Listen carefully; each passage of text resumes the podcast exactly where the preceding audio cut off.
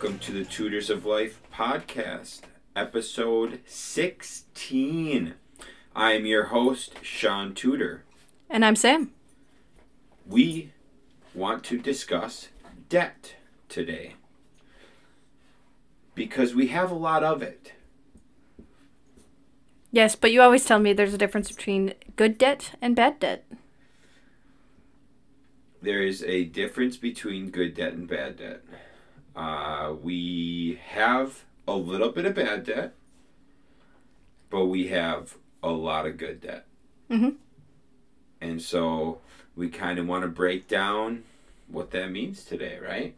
Yeah, and then we can discuss too, like how that can help you get more, uh, like rental properties. Right? Absolutely.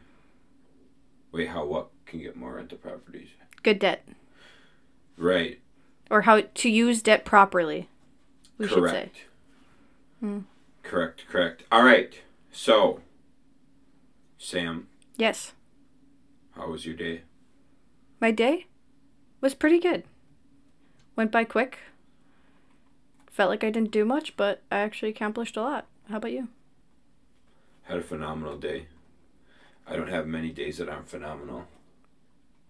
You're pretty happy all the time. Literally always. hmm How's your Dogecoin doing? Dude, so good. It is now, Shaun, it has now become 50% of my portfolio. It has gotten to the point that tutors of life might just turn into cryptocurrencies of life. Ooh, ooh, ooh. I'm just checking right now. Um, Joe's just back down a little bit. You know what? We just got to buy more on the dip. Oh, it's a, oh, that's why my stocks are doing. Because I'm in Doge and Bitcoin. Um, so Bitcoin hasn't been doing the greatest today. Yeah, But- that's more of a long term Investment, yeah. stability investment. So- uh, let's we'll just put this in recording for uh, people who listen to this not when they come out. Um, today is Cinco de Mayo, um, or I like to call it Cinco de Micho because one of my friends from high school today's his birthday. So Mitch Nice. Johnson, shout out to you. But today's May fifth, and Dogecoin is currently at sixty three cents. Oh, oh, it just bumped up to sixty four. I'm going to tell you right now, I'm putting this on record. I personally believe if you look at if you look at percentage, okay? Just this year so far, Dogecoin has gone from under 1 cent under 1 cent and it has hit over 70 cents this morning. Mhm. Okay? It's on the rise to one dollar. Okay. So my my belief Dogecoin going from one penny to one dollar is less likely than Dogecoin to go from one dollar to ten dollars. The same percentage or the same amount of I I guess like market cap ad would be Doge going from one cent to one dollar and Doge going from one dollar to one hundred dollars. Am I wrong? Mm, no. What? You're just doing comparison, right? It's basic math. Yeah, yeah. Because people are telling me there's no way Dogecoin's going to hit 10 cents. There's no way Dogecoin could ever hit $100. When you're talking about market capitalization or market capital, whatever, whatever the hell they, the term is for that, like the amount of money in Doge or the amount that Doge takes up, Mhm. going from one cent to one dollar, which one dollar is right around the corner. I'm telling you, people, there's no different than it going from one cent to one dollar, from one dollar to one hundred dollars. Mhm. It's right around the corner. I can see it. I mean, look at Bitcoin. You and I bought Bitcoin over a, just over a year ago at four thousand dollars. It is now at fifty-seven thousand dollars. That's what I'm saying. And not only that, Bitcoin at one point in time didn't have it, it was less than Doge. Mhm. Mhm.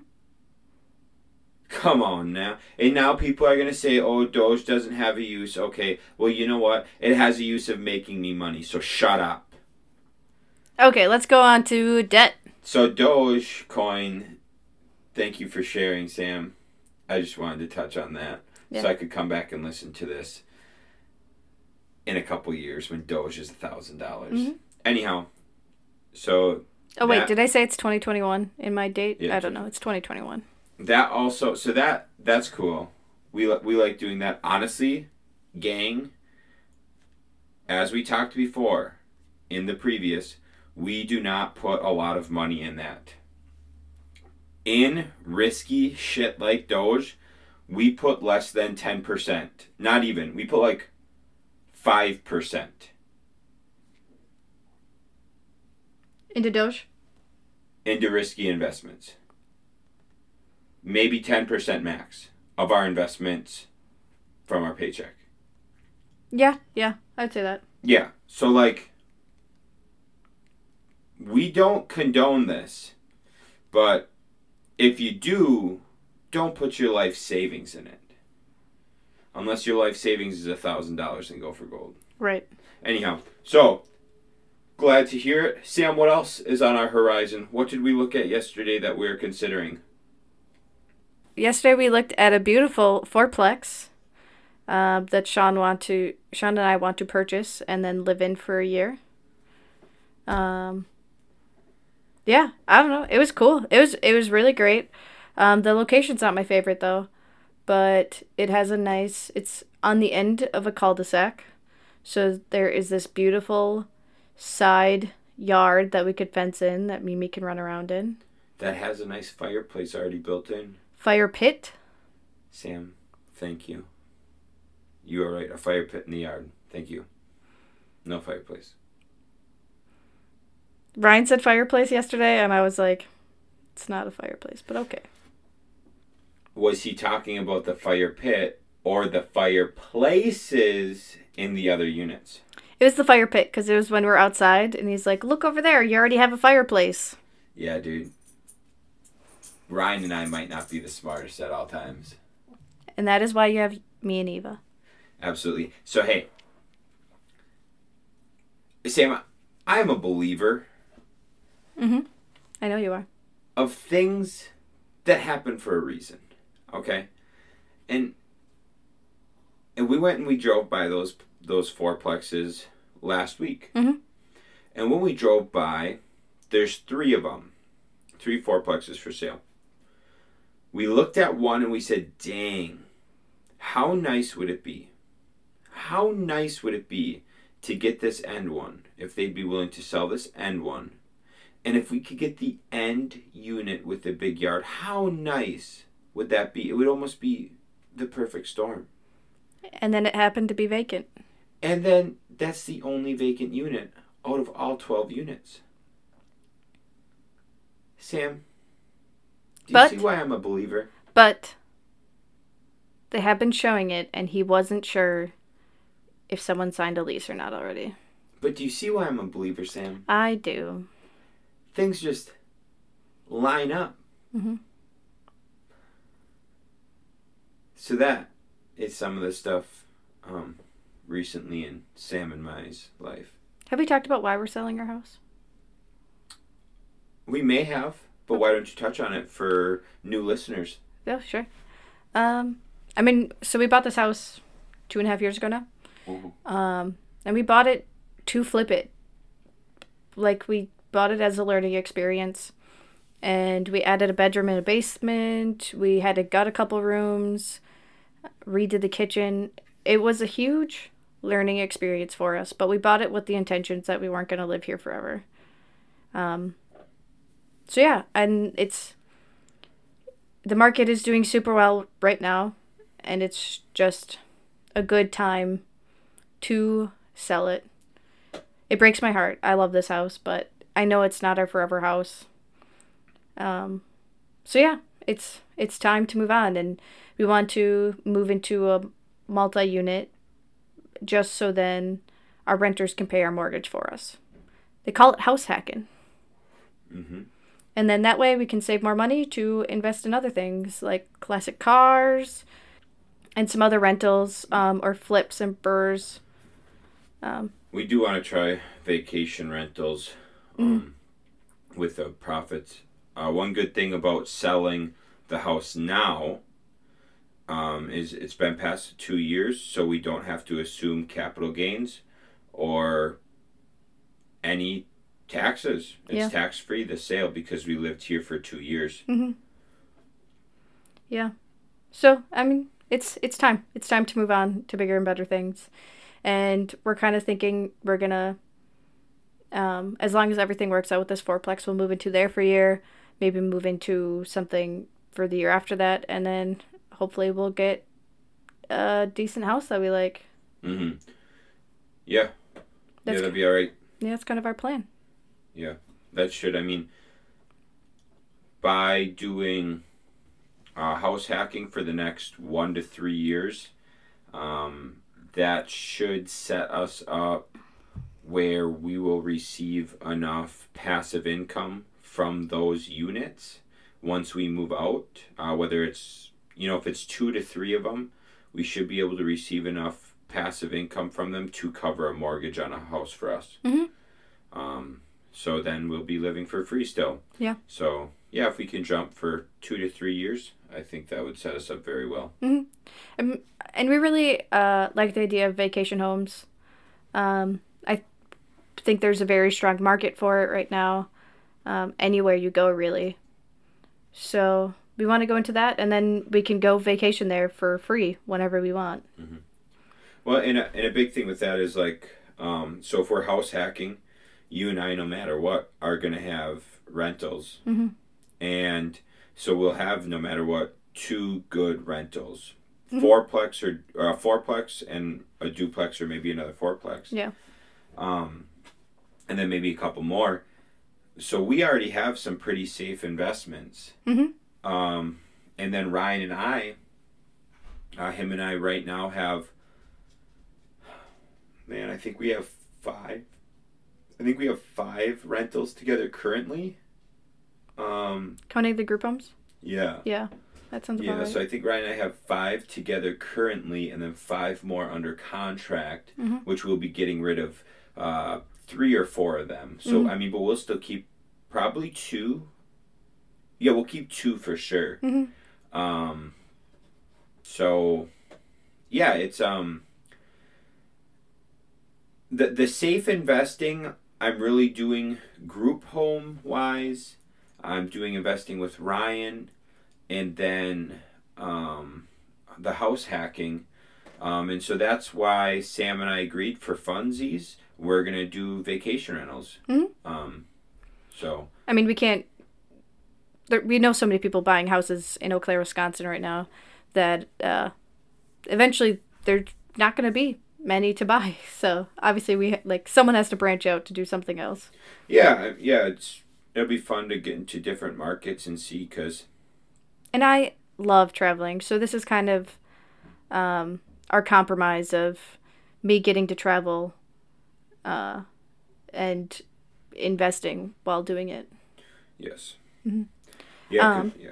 Good. But lastly, with us moving, um, we'll hopefully get some YouTube vi- videos up and running of us podcasting.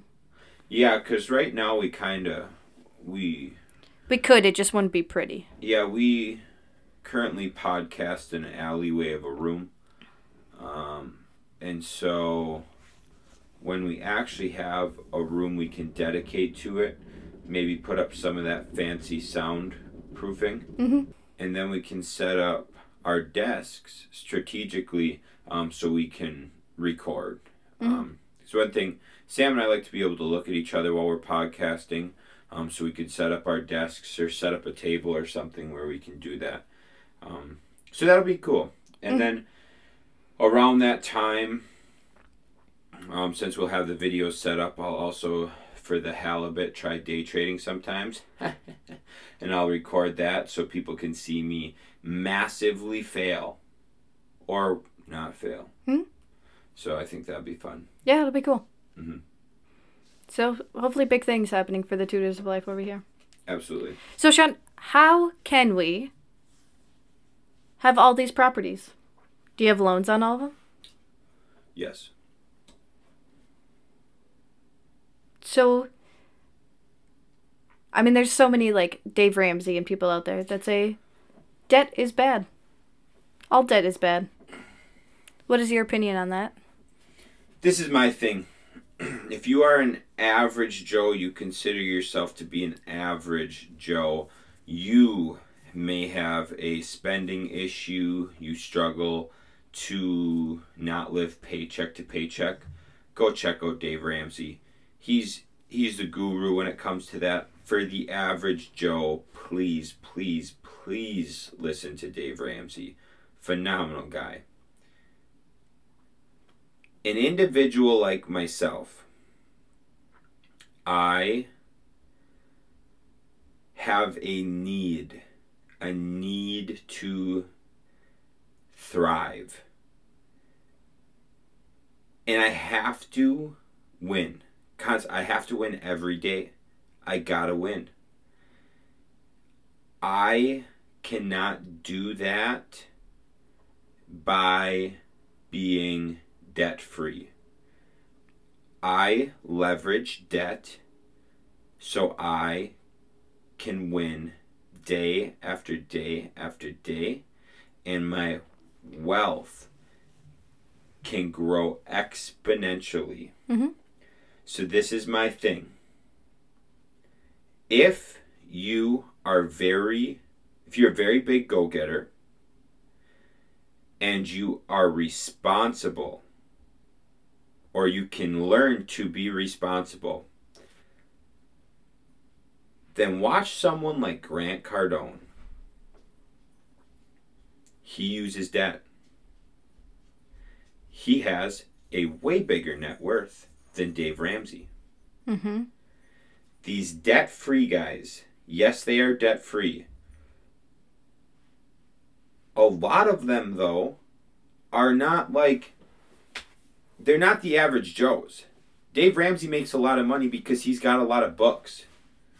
Books and then a talk show, right? Books and a talk show. Okay, so that's his job. He's making a lot of money doing that. That's awesome. That affords him to pay down a lot of things, have rentals and stuff like that.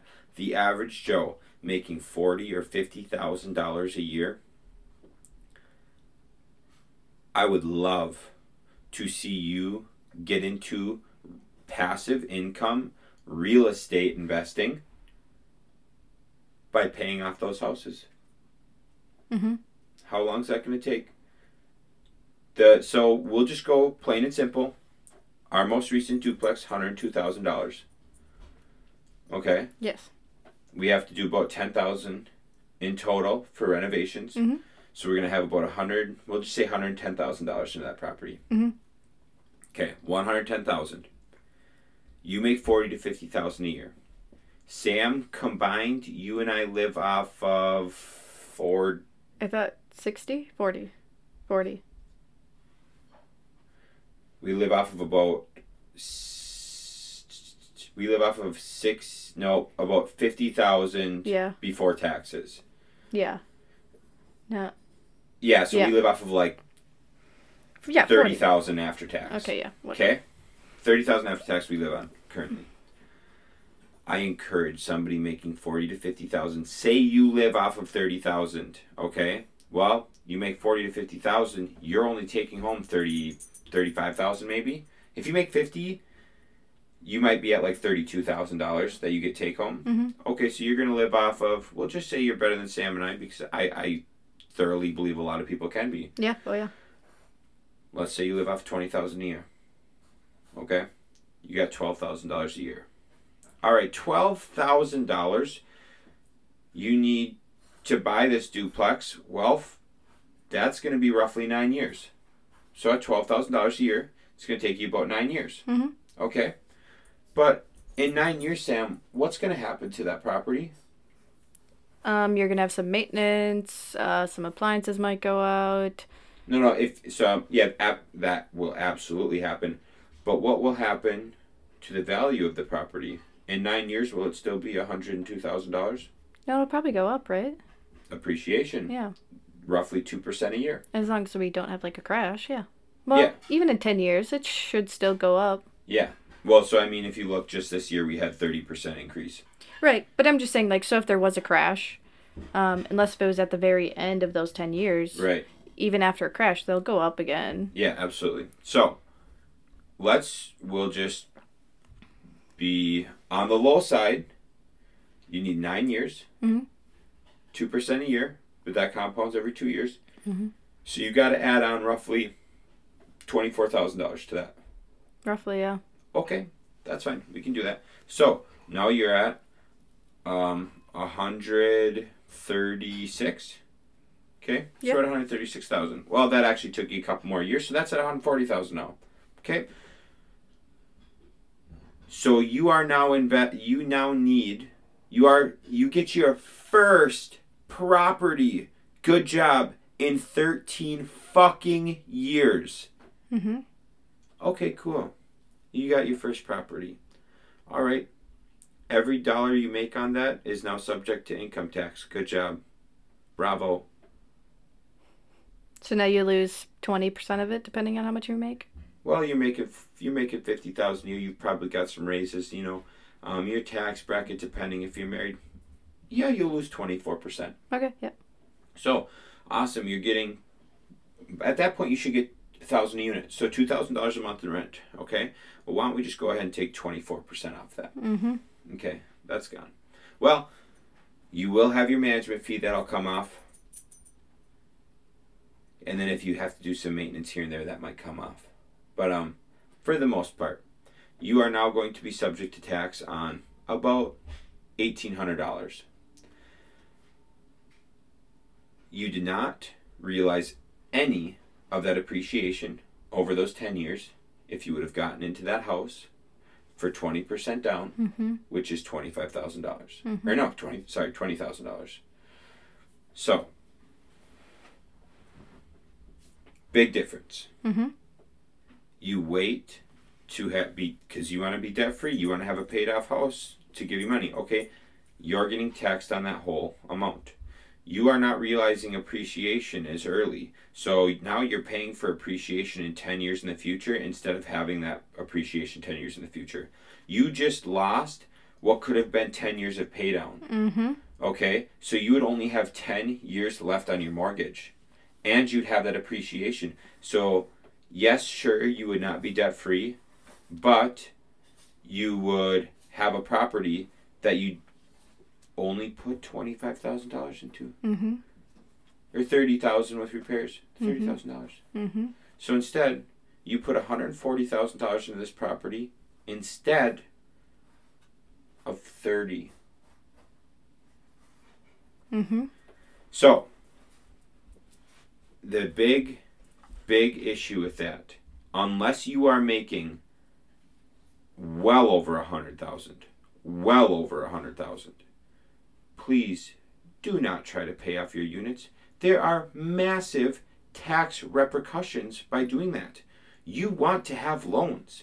Interest is a, a an expense. You write that off Mm-hmm. when you look at a unit or you look at whatever not only are you getting a are you getting a monthly check so a lot of our units we try to we try to do about $200 a door for cash flow or if it's like a single family like $300 in cash flow Mhm. and so when you're looking at that cash flow you get that cash flow okay that and your principal amount is what's getting taxed. Mm-hmm. Okay? Instead of the whole amount, that's what's getting taxed. Your interest is tax deductible. You have depreciation. Life's good. Life's grand. So, one, you have a little check coming in. Number two, you're realizing appreciation. So you're holding these properties 10 years ago were houses cheaper than they are now. Obviously. How about 20 years ago? Obviously, yes. And 30 years ago? How Prob- much cheaper were properties? Uh, what? A third of what they are now, probably? Probably. Yep. So you hold these properties for 20 to 30 years. All you had to put down was 20%. Now you have massive appreciation. Okay? Then this this this whole thing you are paying your mortgage with someone else's money. Right. So I, that's like one thing like we've talked about is like it I always like thought of it like oh well if our mortgage wasn't as high like we would get more money in our pocket now. Yes. But it doesn't really matter because like we're not the ones like it I mean yes it like could be our money but it doesn't really matter. It's like free money anyways. It's kind of how you have to think about it. Like so their money is paying for your mortgage and extras. Yes. And so that's where, uh, like, choosing between a fourplex and a duplex to live in, Sam and I are going to do a VA loan or a 3 to 5% down loan. One or the other. Well yeah, cuz we can't do a VA loan. I can do a VA yeah, 'cause we're not married yet. So if we're looking at this, right, we have a fourplex with a mortgage of around $2,500 a month. Mhm. Rent is paying for that 2500 okay? Plus, you're paying your realtor fees, because we calculated out on the last ones. Yeah. Or so you're paying your property management fees. You're sticking 15% away for maintenance, capex, all that stuff. You're paying your mortgage, and if you had all the units full, we we figured it out. You'd still do about three hundred sixty dollars a month in cash flow. Yeah. Okay. We calculated alongside of that. There was this duplex at the time that was a pretty good deal. We calculated out the duplex, same or deal, both sides. The mortgage on that duplex was about eleven hundred. Mhm. Fifteen percent aside for capex, maintenance, all that good jazz. Seven percent for property manager. Cash flow for that guy was about four hundred dollars. Mhm. So the cash flow was better for the duplex. Here's the difference, folks. Both deals you got little to no money in because you house hacked and lived in there a year. Then you moved out to whatever you want to do with your life. Okay? Little to no money into both deals. One deal is paying down a mortgage of $2,500. You're sticking 15% of the income.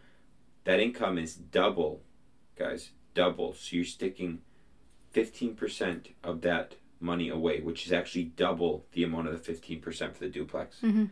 The mortgage is about two and a, uh, about two and a half times the other one. And you're talking about a $40 difference in cash flow. Mhm. Okay? This is why this is important. The principal payment you are paying down and the, the interest, everything, that pay down you have for 30 years on that fourplex and that 30 years on that duplex, here's the difference. At the end of it, you both, so both times you were getting this cash flow 360 for one, 400 for the other. Once the mortgages are paid off, you now have double the income from the fourplex than the duplex because you got four units paid off compared to two units paid off. So, yes, one cash flows better. I understand that. But if you look at long term, number one, you're going to have double the income. Mhm. Number two, you have four units compared to two, so you can factor in a double on appreciation. A double? Double on appreciation. Because if you figure 30 years, you buy a property for 500 grand compared to a property for 250, okay? Oh, you're 30. talking about that fourplex. Yeah, yeah, yeah, yeah, yeah. Okay, yeah, yeah, yeah. Okay, yeah, yeah, yeah, yeah. Boom. That should be able to realize about one million dollars. That five hundred should be about one million. Thirty years. Thirty years for that duplex. Two fifty. Well, that one was about two thirty five, but it needed fifteen thousand work. So Yeah. two fifty. That one will realize a five hundred thousand dollar value. So that forty dollars a month. If you're house hacking wise, I understand if you're going to buy these outright, you got to put 20% down on that 500 compared to 20% down on that 250, and that'll throw a big wrench into a lot of people's plans. Sam and I can't even do that. Yeah, no. So I'm I'm not I'm not saying that. I'm saying house hacking purpose wise. That fourplex, you realize double the income, double the appreciation, but you lose forty dollars a month in cash flow. Mm-hmm. You can make forty dollars a month by running Uber for two hours once a week. BioLife. BioLife. it Donate plasma. matter. So so that's where cash flow you you you always want to unless you are extremely wealthy you always want to make sure stuff cash flows with that cash flow think of appreciation it is good to have cash flow but if you have to sacrifice a little cash flow for double the appreciation that's a phenomenal retirement plan. Mm-hmm. So that right there is is the fourplex the duplex thing. That's I I am willing to get into a deal with no money in. Mhm. I will not do it a lot. I will do it just for what we live in Mm-hmm. because you get to a point where you're over leveraged, which will hinder you from doing other projects, which will lead into next. Mhm. So, you want to do that with some deals, house hacking, live in, low money down. Keep in mind, guys, when you move out in one year, you are still cash flowing. You move on to the next one, you're cash flowing. Who cares if the mortgage is a little more? Who cares if the mortgage is an extra $100, $200 a month? Mhm. It doesn't fucking matter because you're cash flowing. You're building equity. You're in this for 30 years. It's a fucking long play. It ain't no, oh yeah, I'm gonna make a quick buck like Dogecoin. Hell no. This is long play. This is 401k retirement shit. Mm-hmm. So, But I mean, if you do it correctly and enough, you can create enough passive income where you don't have to work. correct you are. So, here we go. Leveraging. So, most of the deals Ryan and I get, we have to supply 20% down.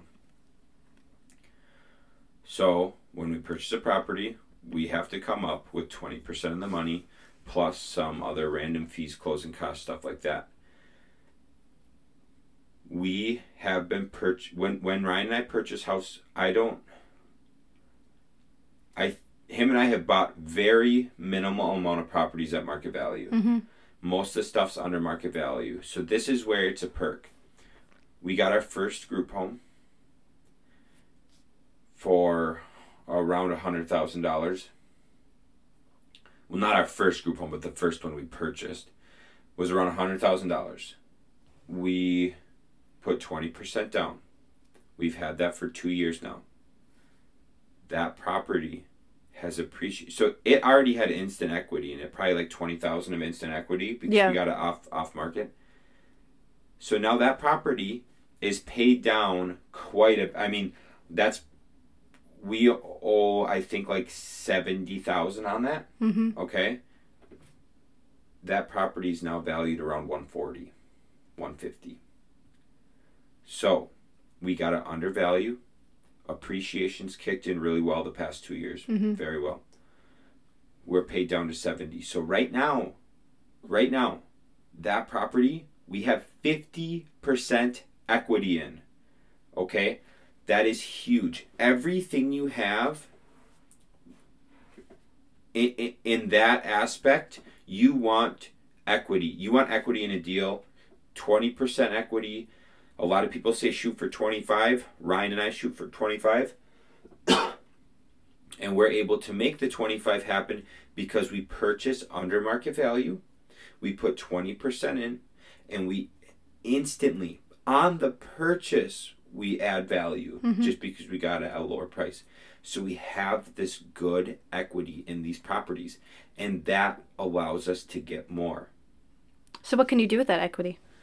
So, a big thing, most of our properties, I actually all of our properties but one, for Ryan and I, group home, what just him and I have mm-hmm. together, all of them but one, we do nothing with the equity.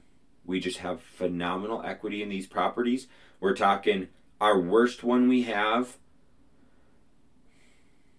we probably have about 40% equity in the worst property we have. Damn. Okay. Well, not necessarily, it's not the worst property, it's just the property that's got the least amount of equity because we had to buy it a little above, uh, uh, uh, not above market value, but a little above like a phenomenal deal. Yeah. So, anyways, we got 40% equity as the worst in these. In that, those properties just sit there so that we have good leverages. Mhm. And that just means leverage wise, we have a, a, aquatic, aquatic, uh, adequate. We have adequate. I'm so stupid sometimes. We have adequate equity compared to debt. Okay? So that they keep giving us loans. Oh, so like, if they're oh, okay, yeah, yeah, yeah. Because if you ever have to like foreclose on that loan, they like, you already have half the loan paid for, or like If they had to foreclose on those properties, they could easily make money on them. they them. easily make money on. Yeah, them. yeah. Every property we have, banks would make money on. them. Yeah. So that makes sense. Okay. So that's that's leveraging. Leveraging is making sure that if a bank, if you foreclose on a home, a bank could make money on it. Well, I don't think that's the actual term. Uh, that's But- kind of what I'm thinking. Yeah, that's. I mean, it, leveraging is just how much equity you have in a property compared to debt. Okay, yeah. So So wait, this house is like phenomenal then too. absolutely great. Okay. And so, I'll touch on that. So Ryan and I have one property Mm-hmm. that's paid down phenomenally. It's- because it's paid down so well, we have a line of credit on it. Mm-hmm. Typically, it's a HELOC, but we're on commercial side, so we're lining. It's a line of credit Mm-hmm. instead of a HELOC. Sam and I have a HELOC on our current house because we have very good equity in our current house. Right, which is literally a home equity line of credit. Yeah, yeah, yeah. So it's we can whenever we need we can pull money out against our house on a four point two five percent. Yeah. It's pheno- phenomenal rates. It's it's phenomenal deal. Home equity lines of credits are amazing. So the one property that Ryan and I have a lot of equity on, we are taking a line of credit on. Which they also describe as like a second mortgage. Yeah. Mhm. And so Ryan and I could do that on all the other properties we have. We will not do that because we want to keep our leveraging very well. Right. So right now we have five properties under contract Mhm. that we're all, that we're closing on them all. And the bank is able to close on them because we have good debt to equity. Mhm. So this is where debt is good. Mhm. We're getting the tax benefits by having debt on these properties. Right now, Ryan and I have five properties together with five more coming, Plus your individual ones. plus our individuals. Yeah, I'm not counting that. We could never, Ryan and I do not, we, we make pretty good income, but we do not make good enough income to pay off 10 properties, own 10 properties if we weren't using debt. Right. That's not even, it's, we could probably have, us pooling our money together, we could have two. We probably have two Yeah. because we get them at such good deals. Right. So we're able to have eight more properties because of debt. Mhm. And because we're utilizing our equity in those properties. So that's where that becomes very. it- When you're talking about rentals, that is good debt. Mhm. So, what do you got? So what are some examples of bad debt? Okay. Um, do you have a car loan? No. Well, I have a motorcycle loan, That's awful debt. but we did it because it was a Bigger pockets. I don't know. Um, so we could pay off the motorcycle if we wanted to.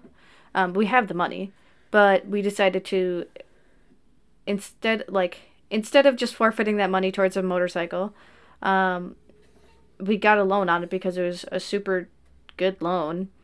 But now we're able to use that money that we didn't have to fork over for the motorcycle towards a fourplex or whatever. I mean, I'm pretty sure probably most of it went into Dogecoin, which has made us quite a bit of money. Most of it went into stocks. Yeah. And, and Um. Um, So we, I mean, by doing those kind of loans, we're able to utilize our current money better. Yes, but that is still bad debt. It So is. if you have an auto loan, bad debt, motorcycle, any toy loan is bad debt. Credit cards are bad debt.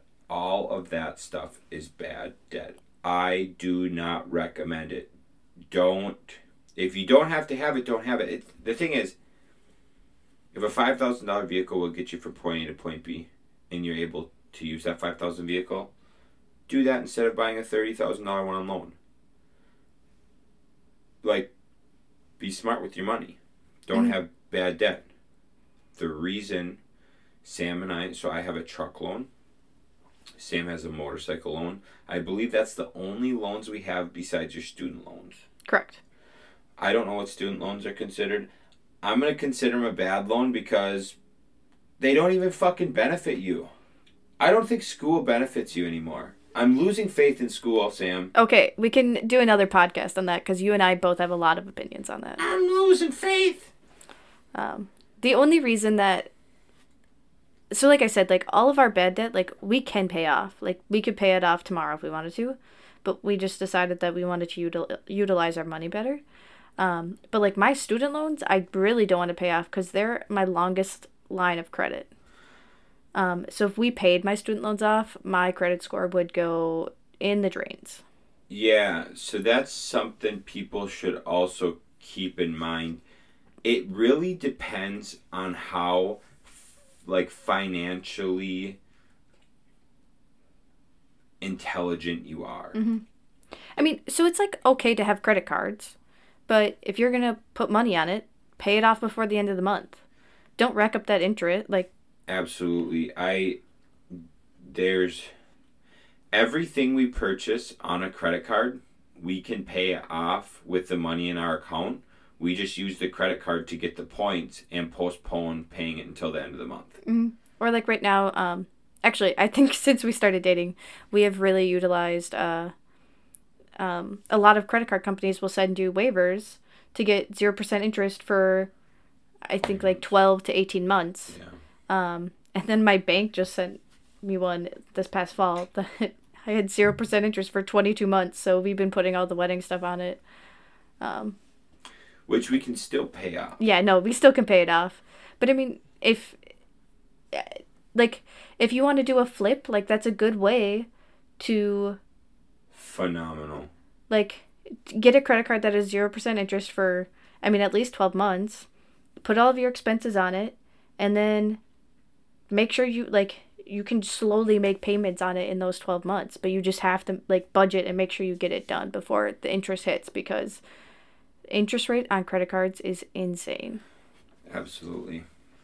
But like my so like my student loan interest rate, it's honestly only well right now it's zero percent because of COVID. Um, but I think it's only like my highest one is three percent, hmm which is a joke with how little like amount I have. Right. And um and so we we, we use credit cards for points and postponing. Mhm. So that's bad debt that we utilize in a in a good manner. Mhm. Next, your student loans. Yes, we pay a little interest on that, but we don't pay it down so that your credit score doesn't get hit, so that we're able to buy properties better. hmm And it okay once again, honestly, it's like a dollar of interest every month. When before COVID happened, it was such a little amount. It was stupid. Right. We have a motorcycle loan Mhm. because I wanted a motorcycle. And I mean, we didn't we wanted to use a lot, utilize our money. Right. more. So over the whole course of that loan, it is it's less than a thousand dollars we'll pay on interest. Yeah, it was only like what seven hundred or something. Yeah, Not something even. So seven thousand dollar loan for the motorcycle.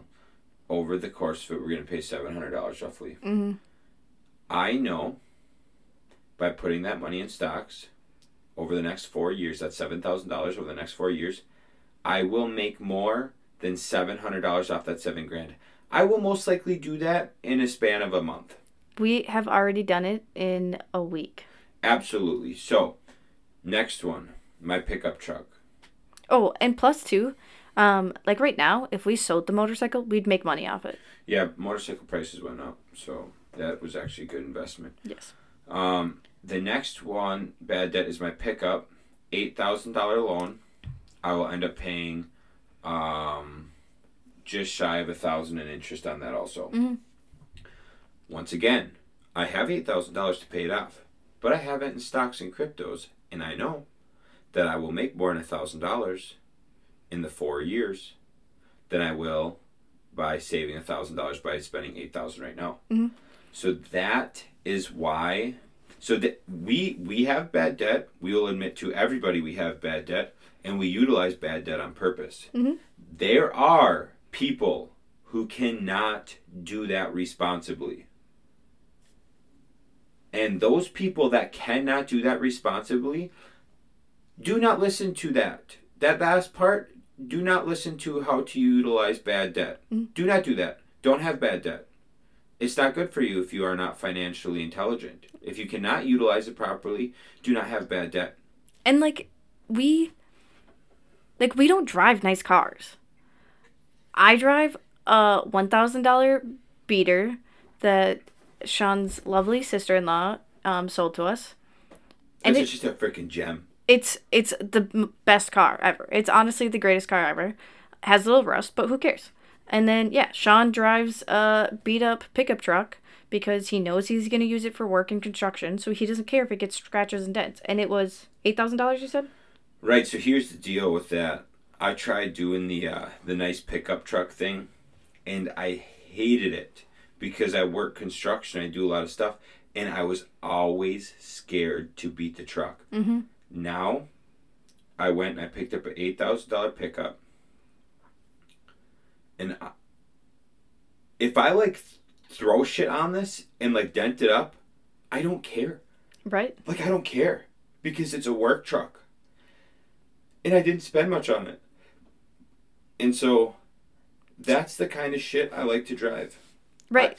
yeah. And so we're not saying like don't go out and buy a twenty five thousand dollar car and say like, oh, it's it's okay to have this bad debt because I'm I don't have to like put twenty five thousand dollars up front, blah blah blah. No, you're gonna pay a shit ton more in interest because it's a higher amount. Mhm.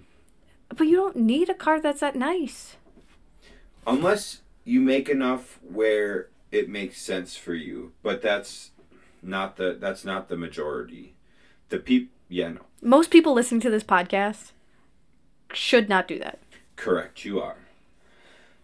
Um, so with that, when when you're looking at that, that car's just going to depreciate. Mm-hmm. You don't you don't want to be in that bad debt, assuming all that depreciation. It's it's not good. Right. My my first car I paid three hundred dollars for. Well, my parents paid three hundred dollars for. And it lasted me two years. It was a gem. My second car was good old Bruce. I bought it for eight hundred dollars. It lasted me five years. Sold it for five hundred. Best purchase ever. And Shaun, he's told everyone, like, he has flipped so many cars that he is net positive on all of his car purchases. Yeah, so I've I've had over thirty cars. Um, I think we're at thirty five now, roughly. Like Yeah. thirty five. Um, and by flipping all these cars, I've had some losses, but I've had more gains than losses, and the gains have been bigger than the losses. And so over the course of ten years, I have not paid to have a vehicle. Does that make sense? I, I like, I make more money on my vehicle flips to the point that I drive vehicles for free. Mhm. Besides insurance, but I'd have to pay insurance either way, so whatever. Right. But I think the only vehicle now that threw that switch off is the Corvette. However, That is gonna. We could sell that now for more money than we bought it for. exactly. And so that's an appreciation king. And that's a big reason why I invested in that and why I'm going to invest in more classic cars. Insurance is very cheap. And so it costs next to nothing to own. Sure, you have to maintain it. You have to maintain everything. But like main- maintaining older vehicles is so much easier than ones now. So many less electronics. Absolutely. They're just we've that's what we've talked about is like older vehicles are so much nicer because it's literally a machine with working parts and you can figure out the one part that's not working correctly so much easier than you can nowadays. Absolutely. And so that I mean that's that's more of an investment than whatever. But anyhow, And it's my baby, so you're not selling it. yeah, so um well I wouldn't want to sell it yet. Anyways, um the big thing is with that, the bad debt. We always have the money that could pay off that bad debt. Mhm. Worst case Ontario, we can pay off that bad debt. We just choose not to because we know we can get a better return.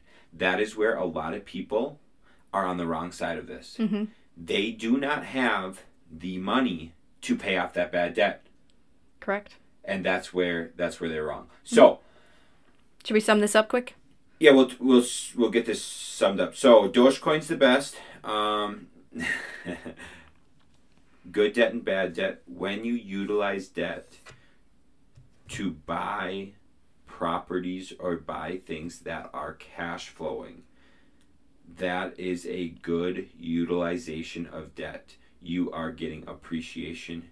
You're getting principal pay down so that you have more equity in a property. So it's giving you better leverages so you can purchase more. You do not have to come up with these astronomical numbers to buy properties because you just get a loan. Mhm. You get debt on it. So you're putting 20% down on these things. And you're cash flowing. That is a good use of debt. I recommend everybody to do that type of investing. Good, good debt.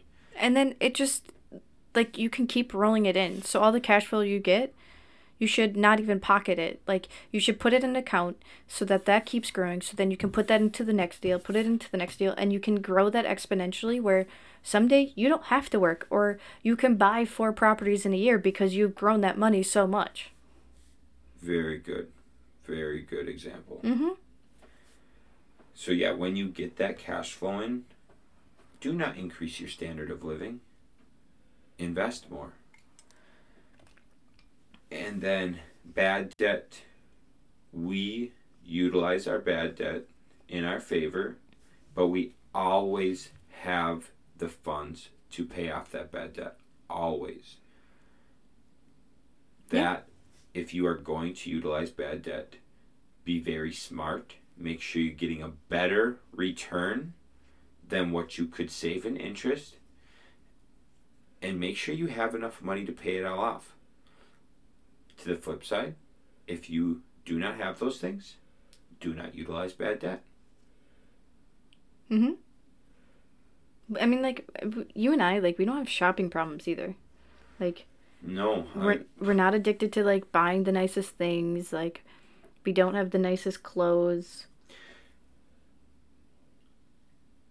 two years ago, Mhm. no, last year, Mm Mhm. I got myself a present that one time. I went shopping with Mitch and Kyle. Your goddamn cowboy boots. No, my, I got those four years ago, babe. Seems like yesterday. My pistol. Oh my god, yeah. Sometimes I treat myself for how often I work, and I bought a pistol last year. Yeah, yeah, you did. Um, and I buy myself Harry Potter Legos. There we go. But yeah, we don't have what we call shopping problems.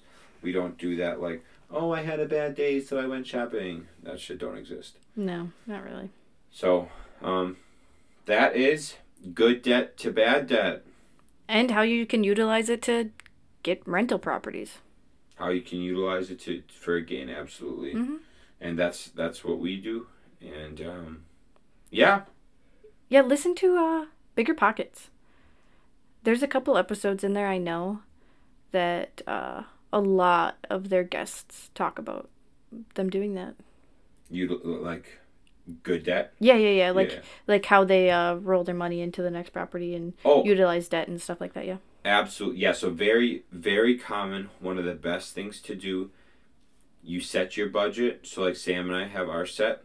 We live off of that certain amount that we live off of every Mhm. month. We have to make sure the truck payment and the motorcycle payment and the student loans all fall in that. Mhm. That's all being paid for in our monthly income. Mhm. The money we invest always gets invested. Everything we make off of our investments gets reinvested. We do not get to spend that money. Yeah, no, we it don't. gets reinvested. No. So that's the big thing. Everything we make investing gets reinvested. We live off of a certain amount and we have to live off that and we have that set and that's how it is. And yes, we will probably raise it every year Mhm. by a little bit because we make more. Mhm. So we will keep a, a percentage. Um, but that's that's how we do it. You Right. If you want to raise your standard of living, then make more money. Absolutely. We and that's why we base everything off of percentages. Mhm. The only caveat is I invest 100% of my owner draws. Mm-hmm. Um, any profits I make in my companies, I reinvest 100% of that.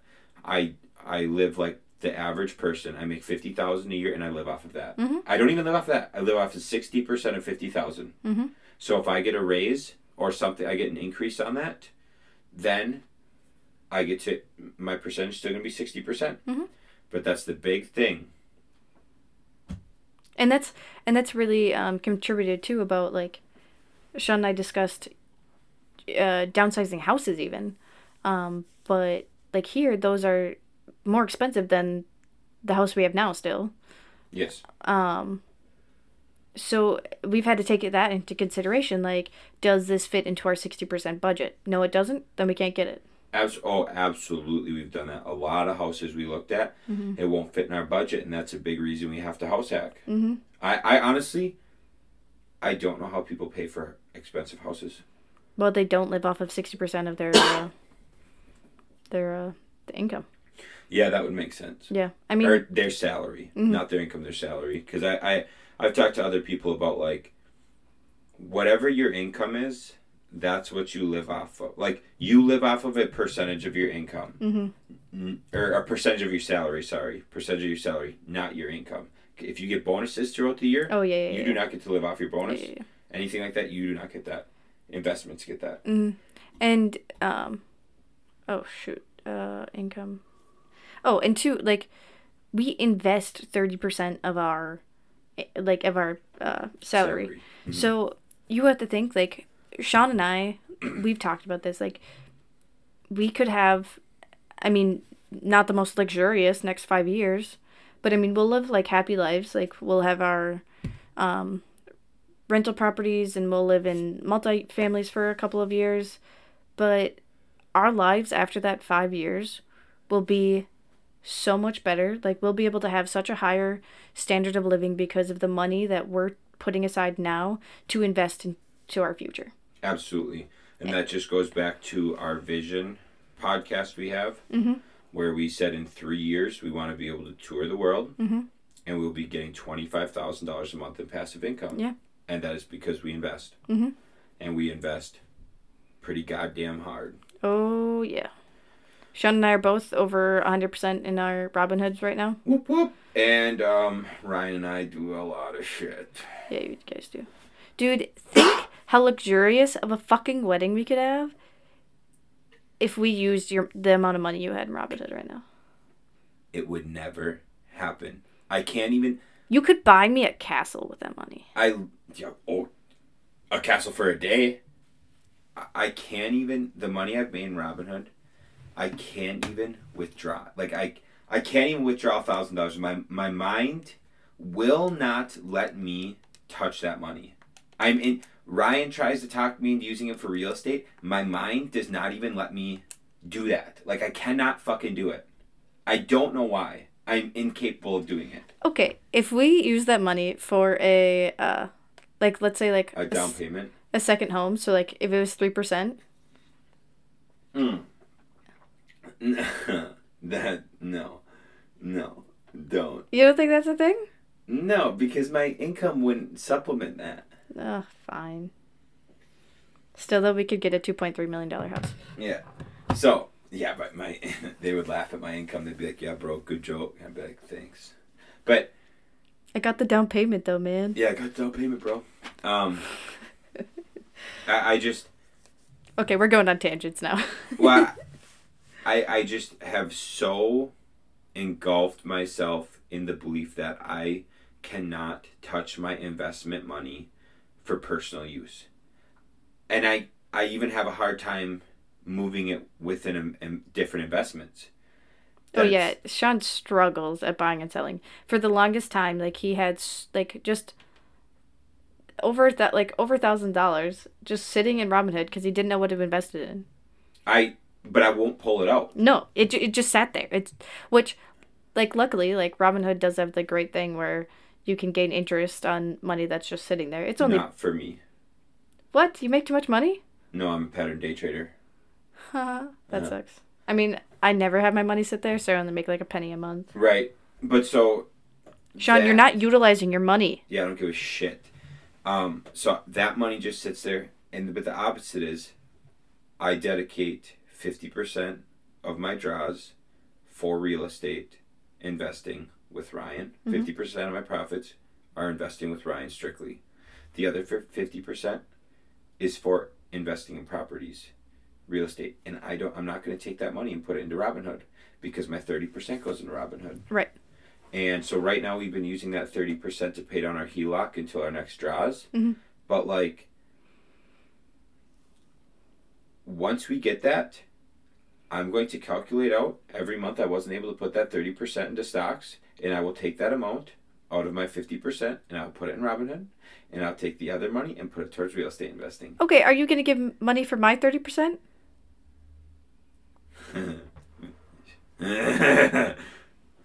Maybe What's yours is mine now. Soon. soon but i just i i'm getting to the point I, I set a plan I, or i set something in my mind and it's just it's just kind of what it's got to be Mhm. and so that's uh that's- And I, I slow him down a little bit, but that's okay. yeah It's our personality types. You can read my blog on it. absolutely so thank you for listening thank you for tuning in would someone send us some ideas for researching please Please. Somebody! Nobody had. Well, actually, Ryan has it. Thank you very much, Ryan, for Which- letting us know what we should talk about. Uh, that was the relationships podcast. Yep. Thank you. Thank you. Somebody else, send us some recommendations. You can either text it to us, you could uh, write it to us in our Instagram, Tutors of Life. Um, You, can could- email us at tutorsoflife at gmail.com. That exists. Yeah, I made it a long time ago. Love it. So, yes, reach out. Please give us some more ideas for things we can talk about. We are able to come up with stuff, but pretty soon we're just going to be repeating stuff because we need we need ideas. Mhm. We need feedback. yeah, we have some like great plans in the future. Um, I mean, probably the long, long future.